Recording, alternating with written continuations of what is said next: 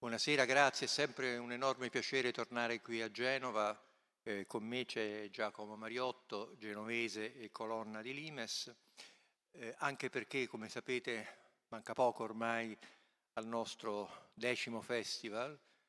che corrisponde anche al trentesimo anno della rivista, quindi vi potete fare un'idea sulla mia tenera età e sarà veramente un piacere avere con voi questa occasione di tre giorni dal 10 al 12. Oggi il tema è La Cina resta un giallo, l'ultimo volume di Limes che è appena uscito. Però siccome il mondo non ci aspetta continua a girare, una breve introduzione su quello che sta succedendo dall'altra parte del Mediterraneo mi pare d'obbligo, cercando di inquadrarla nel contesto appunto di quella che a Limes abbiamo con grande fantasia battezzato la, la guerra grande, e cioè la competizione Stati Uniti, Cina, Russia, che eh, rende i vari conflitti che una volta erano locali parte di un insieme, per dirla col Papa, terza guerra mondiale a pezzi, sperando che i pezzi non crescano e soprattutto che non si uniscano. Quindi quello che accade oggi in Israele ha molto a che vedere con eh, le sfide, alcune calde, alcune fredde nel mondo e conviene partire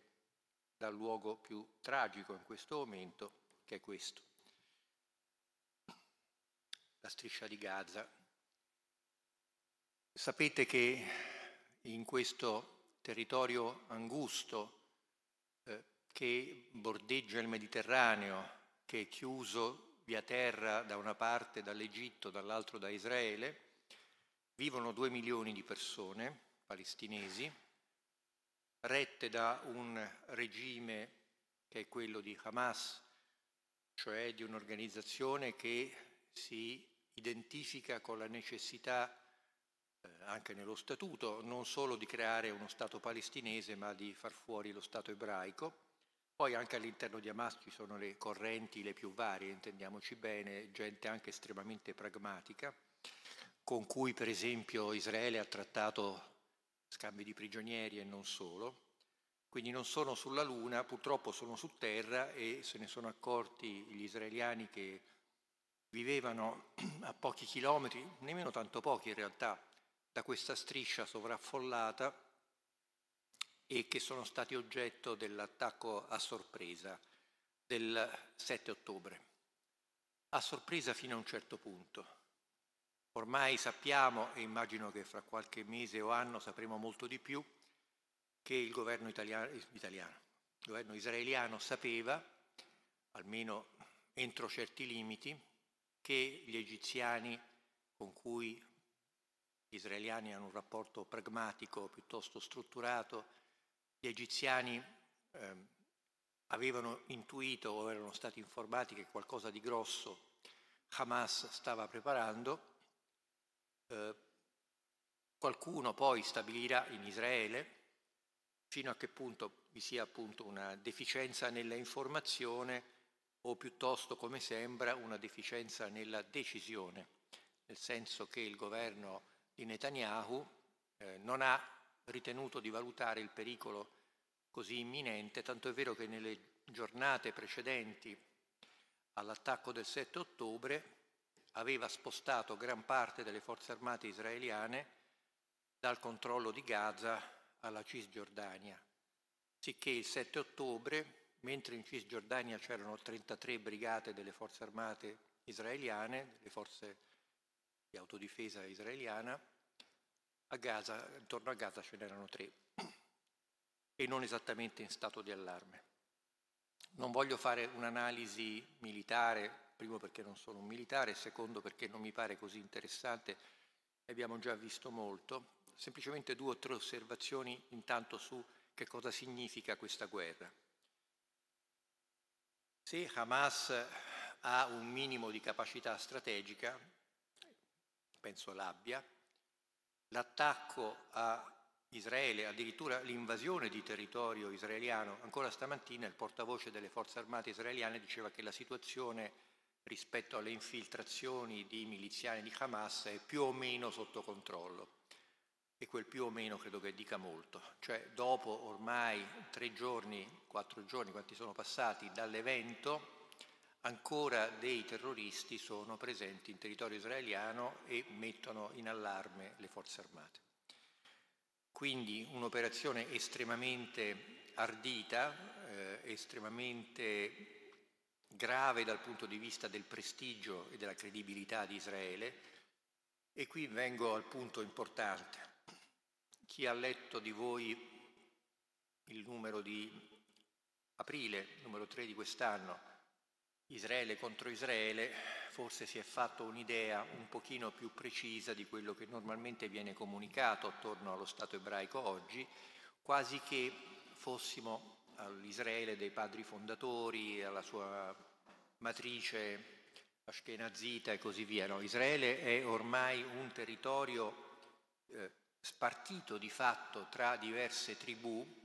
uso il termine che a suo tempo nel 2015 in un discorso estremamente preveggente e coraggioso il presidente dello Stato di Israele, Rivlin, pronunciò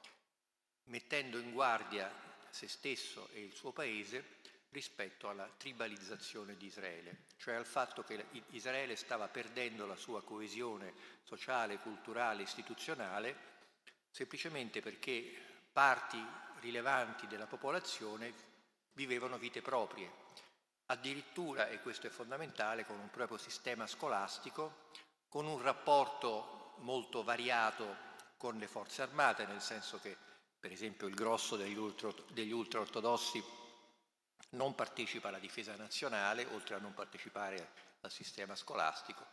e potrei continuare. Insomma, questa divaricazione fondamentalmente tra eh, laici, religiosi, ultrareligiosi, ultraortodossi, Haredim e arabi, 20% della popolazione,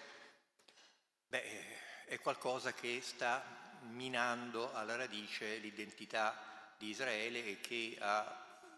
suscitato anche la rivolta e la spaccatura nella società israeliana dell'inizio di quest'anno, quando di fronte a una proposta di riforma del sistema giudiziario che portava la gran parte dei poteri, in buona parte detenuti dalla Corte Suprema, verso il potere politico, verso il governo, beh, una gran parte della popolazione israeliana si è ribellata e fra questa gran parte andava segnalato, è stato segnalato come moltissimi militari, anche ufficiali di alto livello, moltissimi uomini dell'intelligence avevano preso posizione contro Netanyahu. Quindi Israele si trovava il 7 ottobre in una fase non proprio ascendente della sua parabola, anzi. Ora ovviamente c'è il ritrovarsi intorno alla bandiera, ci sarà, immagino, nelle prossime ore, nei prossimi giorni, la nascita formale di un governo di unità nazionale, anche se la cosa non è proprio semplicissima, perché Netanyahu dovrebbe accomodare alla porta o relegare in posizioni secondarie l'ala più estrema del suo governo di destra, cioè a ultra ultra destra, penso personaggi come Ben Gvir, come Smotrich, eccetera, che se fossero loro i capi di Israele oggi probabilmente avrebbero già coventrizzato Gaza con dei bombardamenti a tappeto. Eh, su questo concluderò poi sulla, sull'aspetto strettamente tattico della risposta di Israele perché ovviamente siamo vicini. Ma un'altra considerazione che va fatta è che l'attacco di Hamas aveva altri due obiettivi. Il primo era quello di dire alla Palestina siamo noi, cioè Abu Mazen ormai non conta più nulla, sta nel suo compound di Ramallah retto dai soldi che gli arrivano da noi europei, dagli americani e dagli israeliani, non conta assolutamente un tubo, tanto è vero che si rifiuta di tenere elezioni da tempo immemore perché sa che le avrebbe perse, sa che le perderebbe. Hamas è forte e come anche in Cisgiordania. Eh, l'altra considerazione riguarda il contesto regionale, un obiettivo non secondario, anzi forse il principale obiettivo, era quello di rompere la eh, che era ormai giunta alla firma dei capi di Israele e dell'Arabia Saudita fra questi due grandi paesi, lo Stato ebraico e lo Stato della famiglia Saud, che eh, avrebbe in qualche modo sigillato l'avvicinamento fra Israele e i principali regimi arabi. Regimi perché poi sui popoli e sulle nazioni si può discutere. Oggi quell'accordo è sospeso a tempo indeterminato, forse verrà recuperato, forse no, ma se la guerra, come è probabile, non solo continuerà, ma si inasprirà, sarà dura. E quindi l'ultima considerazione, anzi la penultima, riguarda la possibile anzi la certa reazione di Israele. Israele non può ovviamente far finta di nulla, ci mancherebbe, la popolazione è non solo impaurita ma anche avvelenata,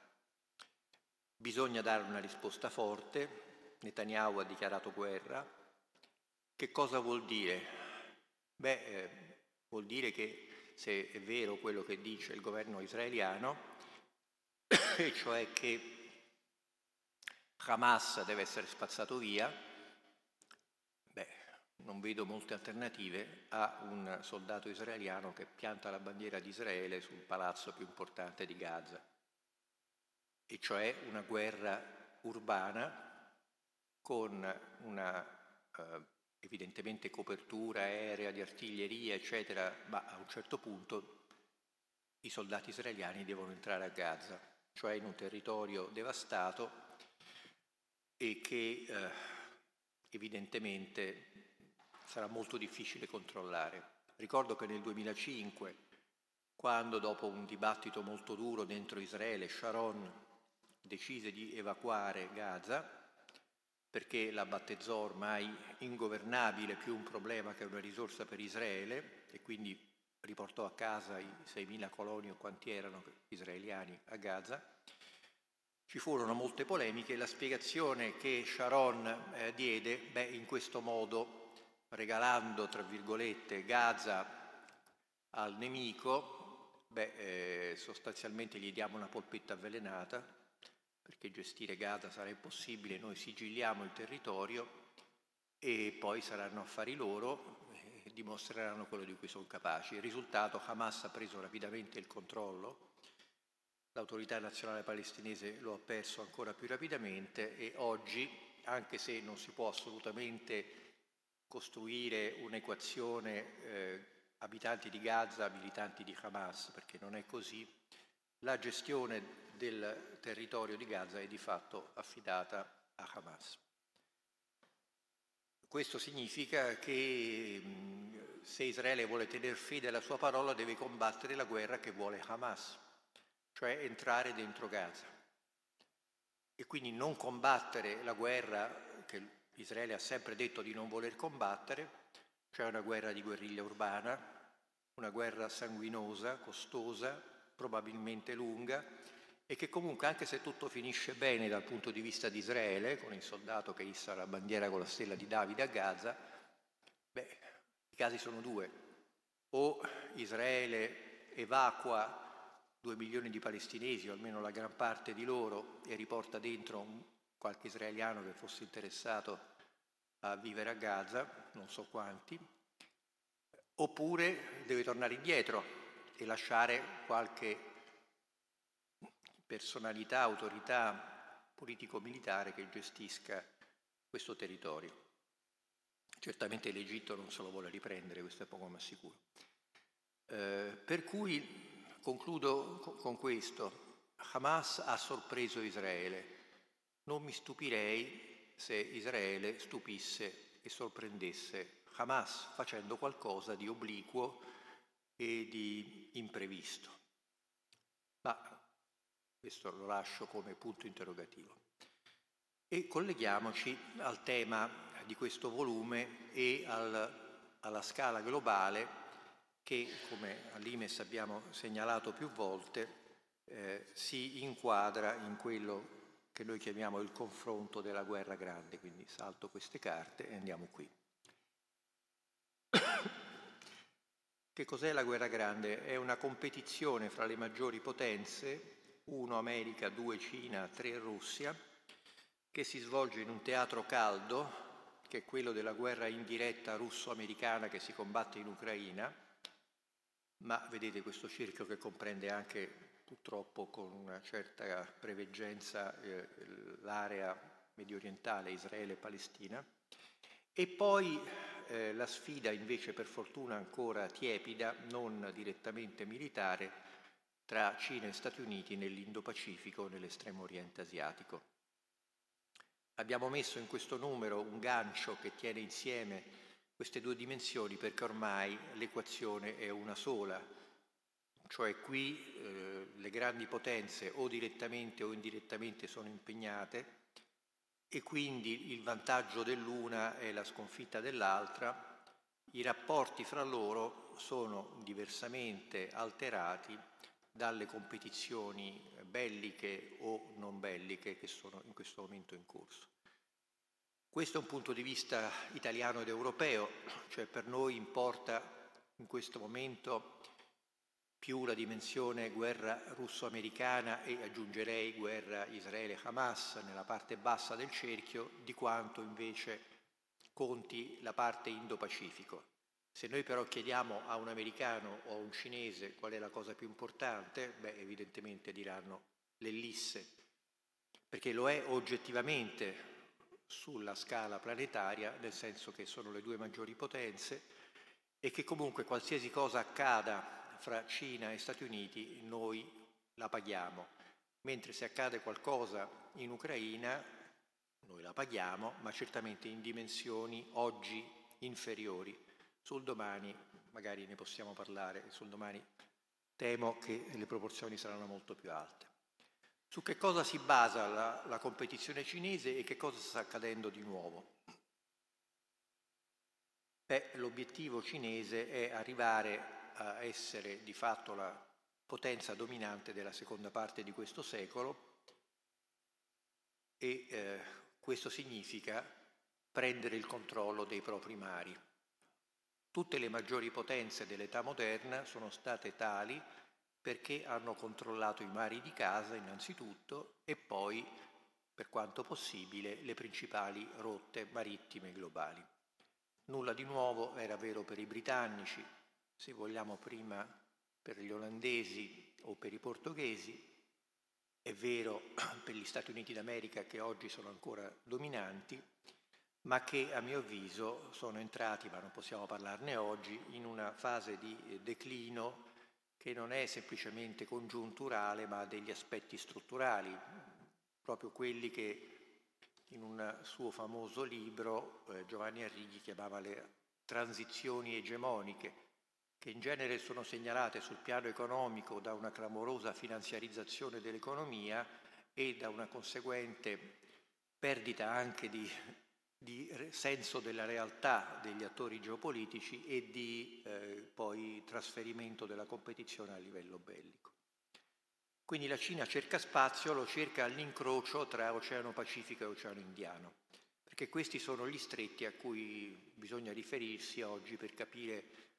eh, dove passano i grandi commerci che poi naturalmente arrivano a noi o vengono da noi e quindi lo stretto di Taiwan e quindi gli stretti indonesiani, Malacca, indonesiani indocinesi, Malacca, Lombok e quant'altro. La Cina eh, nel 1949, quando Mao vinse la guerra civile, si trovò, eh, anzi l'anno dopo, si trovò di fronte a una scelta strategica. Prenderci anche Taiwan, dove si era rifugiato il governo nazionalista di Chiang Kai-shek, sicché oggi a Taiwan formalmente si chiama ancora Repubblica di Cina, anche se ovviamente non ha nulla a che fare con la Repubblica di Cina del 1912, quella diciamo, chiamiamola nazionalista, ma insomma il termine improprio di Sun Yat-sen, eh, che poi dopo la guerra mondiale, dopo i, le guerre civili interne cinesi, è stata di fatto controllata dai comunisti di Mao. Eh, nel 1950 la Corea del Nord attacca la Corea del Sud e quindi eh, i cinesi, Mao, devono decidere se andarsi a riprendere Taiwan e cacciare Chiang Kai-shek oppure andare in Corea a sostenere la Corea del Nord contro la coalizione che sosteneva eh, la parte eh, coreana, che poi si chiamerà Corea del Sud, guidata dagli americani. E Mao fece la scelta di andare in Corea e di produrre quel pareggio strategico lungo il 38 parallelo che vige ancora oggi. Nel 1953 armistizio, 2023 ancora armistizio. Anzi, ormai è diventato un paradigma, tanto è vero che americani hanno, alcuni americani hanno detto, beh, finiamo la guerra di Ucraina come la guerra di Corea, tiriamo una bella riga, chi sta di qua sta da una parte, chi sta di là sta dall'altra, armistizio a tempo indeterminato e poi ai posteri l'ardua sentenza. Credo che la cosa sarà leggermente più complicata. Comunque il risultato è che Taiwan è cresciuta nel tempo come una entità di fatto indipendente, ma che eh, anche per le sue dimensioni dagli anni 70 non è più riconosciuta come la Cina, anche a livello di Nazioni Unite, ma la, la Cina è quella che si chiama Repubblica Popolare e che eh, è guidata oggi da Xi Jinping. L'obiettivo di Xi Jinping, come vedete dalla carta, è di penetrare nel Mar Cinese orientale, nel Mar Cinese meridionale e di lì possibilmente addirittura eh, nella profondità dell'Oceano Pacifico dove ci sono oltre basi americane ci sono veri e propri possedimenti americani. Una settimana fa un senatore americano si è presentato al congresso eh, facendo vedere una carta dell'Oceano Pacifico che comprende molte delle isole americane o comunque nella sfera di influenza americana, disegnando un perimetro che è più o meno in termini eh, di superficie uguale a quello degli Stati Uniti d'America continentali. E ha detto questa nostra questi sono gli Stati Uniti d'America del Pacifico, cioè uno spazio marittimo basato sulle isole dove gli americani dominano e dove assolutamente i cinesi non devono entrare in nessun modo. La risposta americana a questa idea cinese è stata quella di creare una coalizione di paesi, o provare a creare, eh, comprendente in particolare l'India, eh, il Giappone e l'Australia, per contenere questa pressione. Se noi guardiamo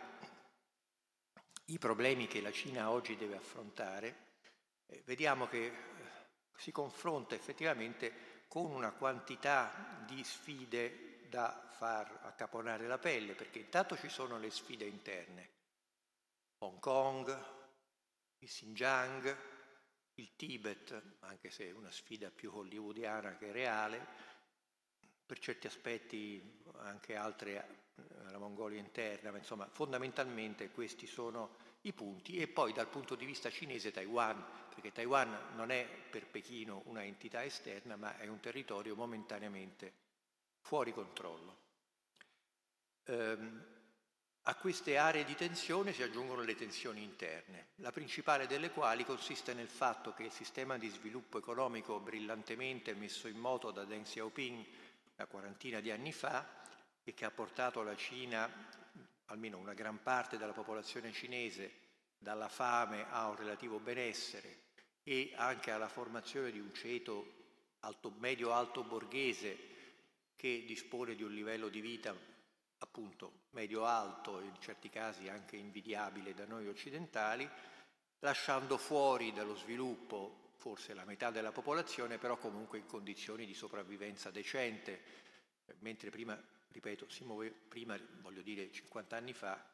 anche per alcune idee geniali di Mao di campagne politiche interne, la gente effettivamente campava con, un, con una ciotola di riso oppure semplicemente moriva. Il problema è che nel frattempo, crescendo il benessere, crescono le aspettative e soprattutto, aspetto demografico, la popolazione invecchia,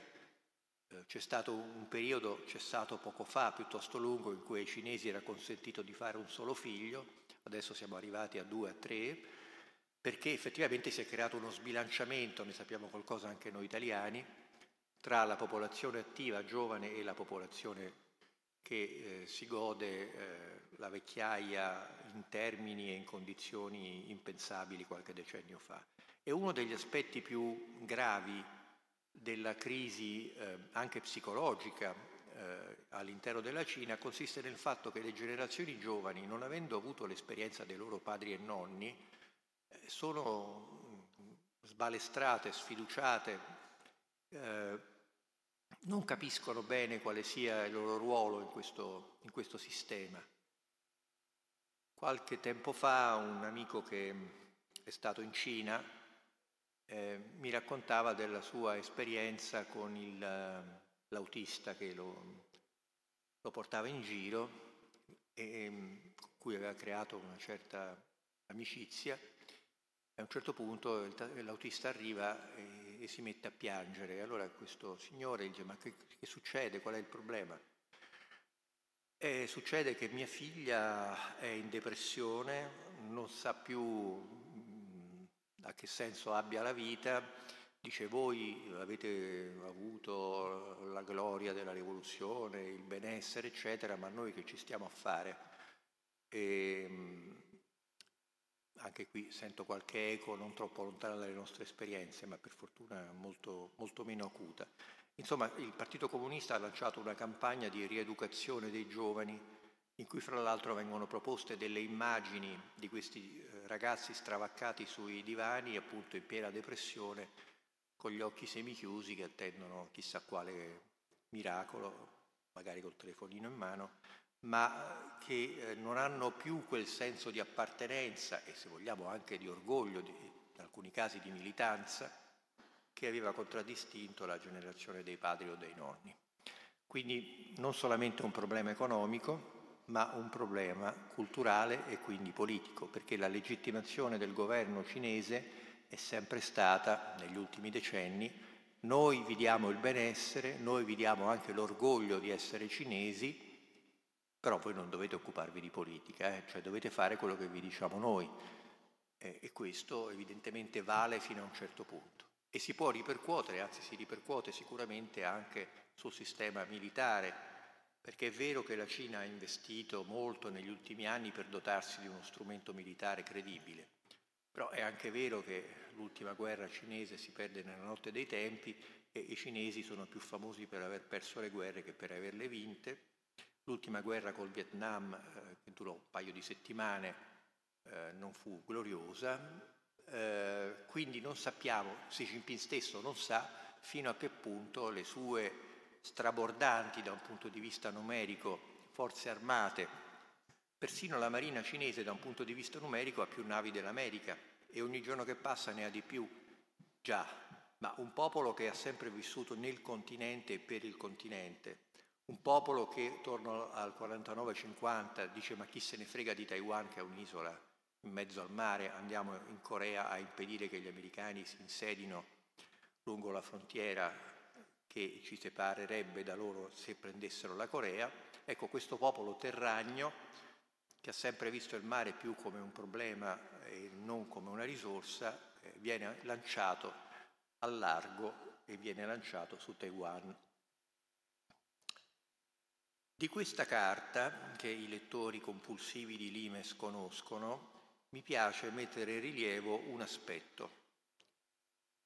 e cioè il fatto che, come si vede, Taiwan, intendo l'isola, perché poi ci sono degli arcipelaghi taiwanesi cui farò, su cui farò qualche cenno, ma Taiwan è più vicina al Giappone di quanto sia vicina alla Cina. E non è solo una vicinanza geografica, è una vicinanza culturale e strategica. Strategica perché in caso di guerra fra Stati Uniti e Cina inevitabilmente il Giappone è dentro, perché la base principale eh, delle, e anche il numero di soldati più importante che gli americani hanno schierato nell'area sta in Giappone. Un'altra parte minore sta nelle Filippine, un'altra parte più lontano sta nella Corea del Sud e poi nelle isole del Pacifico.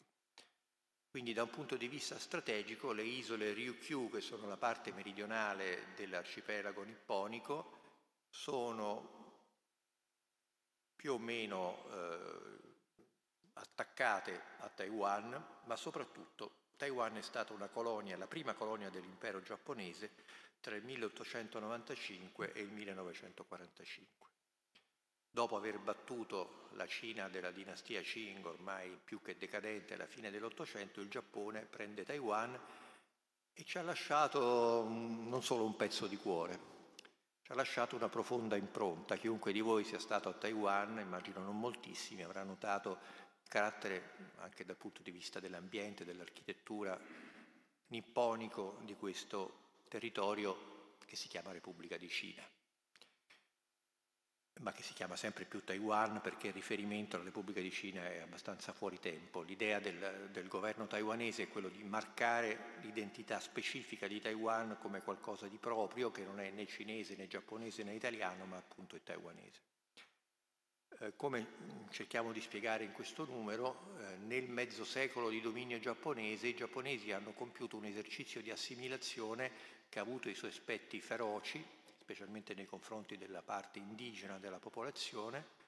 ma ha avuto anche i suoi aspetti positivi, nel senso di creare delle strutture educative, scolastiche eh, di primo livello, creando un interessante trasferimento culturale, perché alla fine dell'Ottocento, ricorderete, per la prima volta il Giappone si apre all'Occidente, all'America, all'Europa in modo smodato,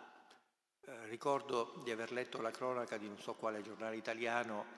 eh, che racconta dell'arrivo di una delegazione giapponese in Italia per studiare i nostri mores, diciamo così, le nostre istituzioni alla stazione di Firenze. Tutti si aspettano di vedere questi giapponesini vestiti come nelle rappresentazioni eh, della nostra pittura europea del 7-800, invece sbarcano dei signori vestiti come degli inglesi con la tuba e, e tutto quanto, e sono i, i, giapponesi che vengono a imparare, ma non per sottomettersi, per assimilare le conquiste tecnologiche, scientifiche e anche generalmente culturali, artistiche europee, però adattandole al loro modo di vedere il mondo che sappiamo essere molto peculiare. La stessa operazione viene trasferita su Taiwan, perché appunto è la prima colonia, quindi noi abbiamo giocato questa partita con gli occidentali, abbiamo imparato molto da loro, però abbiamo trasferito questo sapere nella eh, cultura, nella società giapponese. Adesso bisogna prendere questi cinesi che ci sono capitati tra i piedi, apro e chiudo parentesi, Taiwan sarebbe potuto essere francese, perché i francesi combatterono alla fine dell'Ottocento una guerra contro i cinesi che eh, li portò anche a sbarcare su Taiwan e però dopo un po' capirono che non era così facile da tenere. E quando il governo giapponese all'inizio del Novecento si trovò a decidere su che cosa fare a Taiwan, convocò una seduta del Parlamento in cui si discuteva vogliamo vendere per 100 milioni di yen Taiwan ai francesi così ci liberiamo di questo peso? E insomma la cosa poi non, non, andò lì, ma figuratevi che cosa sarebbe oggi tutto lo scenario se a Taiwan regnasse Macron. Insomma, sarebbe quantomeno interessante. E certamente i taiwanesi non si annoierebbero. Ehm, perché ho insistito su questo aspetto nipponico? Per gli aspetti anche antropologico-culturali che troverete in questo volume, ma soprattutto per il fatto che una guerra tra Stati Uniti e Cina diventa immediatamente una guerra asiatica e quindi immediatamente una guerra mondiale, cioè non ci sono vie di mezzo, perché il Giappone, ho detto, le Filippine, ma un po' tutta l'area, le, le Coree, l'India, insomma, si allargherebbe mostruosamente. E qui eh, mi avvio alla conclusione, anzi no, avevo detto degli arcipelaghi, no? Vedete in questa carta quegli arcipelaghi che appartengono a Taiwan che sono a ridosso della costa della Repubblica Popolare Cinese. Se voi andate nell'isola di Quemoy, che è l'isola eh, di Taiwan più vicina alla Cina, vedete la costa del Fujian, la costa cinese, i grattacieli cinesi, così come eh, io vedo so, eh, l'hotel Bristol, nel senso che sono a poche centinaia di metri e c'è questo paradosso, tutti parlano di invasione a Taiwan, ma l'invasione a Taiwan comincerebbe dall'arcipelago Matsu, da Kemoi, eccetera, cioè da queste isole che appartengono a Taiwan, ma che i cinesi possono prendere da un momento all'altro perché sono proprio dentro casa loro. Quindi si potrebbe creare una, una reazione a catena molto, molto facile. Eh, questa è una carta che abbiamo costruito dopo un lavoro abbastanza approfondito eh, di indagine su che cosa eh, una parte degli apparati e del mondo culturale e politico americano pensa l'America debba fare per riconquistare il terreno perduto, o meglio, per riconquistare la credibilità perduta, o meglio ancora, per fare di nuovo paura al mondo. Perché il dato più importante di questi ultimi anni è che l'America non fa più paura, o quantomeno non quanto la facesse prima, altrimenti Putin non avrebbe attaccato l'Ucraina, tanto per dire una, in un contesto precedente no, in un contesto in cui la percezione dell'America è declino, crisi strutturale, eccetera, il problema che riguarda anche noi in quanto soci dell'impero americano è che il nostro capocordata non è più eh, così credibile eh, come lo era prima, anzi questa amministrazione ha messo più volte l'accento sul fatto che noi non possiamo occuparci di tutto, non possiamo mandare soldati in giro per il mondo, ragazzi cavatevela, anzi non solo cavatevela da soli, ma per cortesia aiutateci quando c'è bisogno. Tanto per dirne una, la nostra portaerei Cavour partirà nella seconda metà dell'anno prossimo per l'Indo-Pacifico con la sua squadra per testimoniare, la, se non succedono altre cose nel frattempo, la presenza italiana a fianco eh, dell'America e quindi di Taiwan nel confronto con la Cina. La vittoria secondo l'America che cosa vuol dire? Allora, intanto che cosa vuol dire per l'America essere il numero uno? Vuol dire impedire che nel continente eurasiatico sorga una contropotenza capace di sfidarla, perché certamente non nascerà in Sud America, certamente non nascerà al Polo Sud e altrettanto probabilmente non nascerà in Africa. Quindi è il continente eurasiatico lo stretto, lo stretto, il continente da tenere sotto osservazione attraverso il controllo degli stretti che regolano il traffico navale e commerciale intorno al nostro continente che va dal Portogallo fino a Vladivostok e che comprende i due grandi nemici, anzi i tre grandi nemici dell'America, la Cina, la Russia e l'Iran. Ehm, quindi l'idea è quella di creare una catena di contenimento attraverso per esempio i paesi che ho citato prima per quanto riguarda l'Indo-Pacifico, attraverso la Nato per quanto riguarda l'Europa, che eh, consenta all'America di controllare quest'area e impedire per esempio una troppo stretta collaborazione tra tedeschi e russi. Uno dei risultati che l'America ha ottenuto nella guerra contro l'Ucraina è stato il sabotaggio del gasdotto Nord Stream che appunto collegava direttamente il fornitore russo, il consumatore tedesco, quindi europeo, e creava quindi un rapporto vitale tra la Russia e la Germania che peraltro nella storia e anche nell'attualità ha altre dimensioni. E l'altra grande cosa da evitare è che a questa strana coppia si aggiunga magari la coppia sino-russa, e qui l'America non solo non ha ottenuto risultati, ma anzi ha fatto dei passi indietro, perché ricorderete quando nel 2014 salta il governo filorusso e ci si mette un governo filoamericano, Putin decide, beh, a questo punto, per quanto lui, come quasi tutti i russi, anzi tutti i russi, detesti i cinesi, eh, va a Pechino con il cappello in mano da Xi Jinping e dice vediamo un po' di metterci d'accordo, io vi do un po' di tecnologia militare, voi mi date un po' di petrolio. E siccome la Cina, che, che se ne dica, ha bisogno della Russia, perché altrimenti pensate solamente alla geografia, resta un paese circondato da o nemici o comunque non amici, eh, in questa fase, ferma restando la detestazione reciproca, ma non c'è nulla di più forte di un'alleanza fra paesi che non si amano, anzi direi che è quasi la norma delle alleanze, oggi Cina e Russia sono legati strettamente per valere ciascuno di essi e in coppia nei confronti dell'America più di quanto valgano singolarmente. E quindi le idee che ci venivano proposte da questi interlocutori americani, beh, uno mi fa, ma noi forse, beh, a parte ovviamente un blocco navale a Taiwan, allora un blocco navale a Taiwan che cosa significa? Significa riprodurre lo scoppio della seconda guerra mondiale in Asia, quando il Giappone percepì che il blocco anglo-americano che, che si stava installando in, in Asia eh, minacciava i rifornimenti del Giappone che sapete ha pochissime materie prime ed è ovviamente molto legato al commercio, quindi il blocco navale del Giappone è stato poi la scusa o, o il motivo, scegliete voi, dell'attacco a Pearl Harbor per rompere l'assedio. Pensate che cosa può succedere in caso di blocco navale di Taiwan, di, qual, di cui qualcuno parla.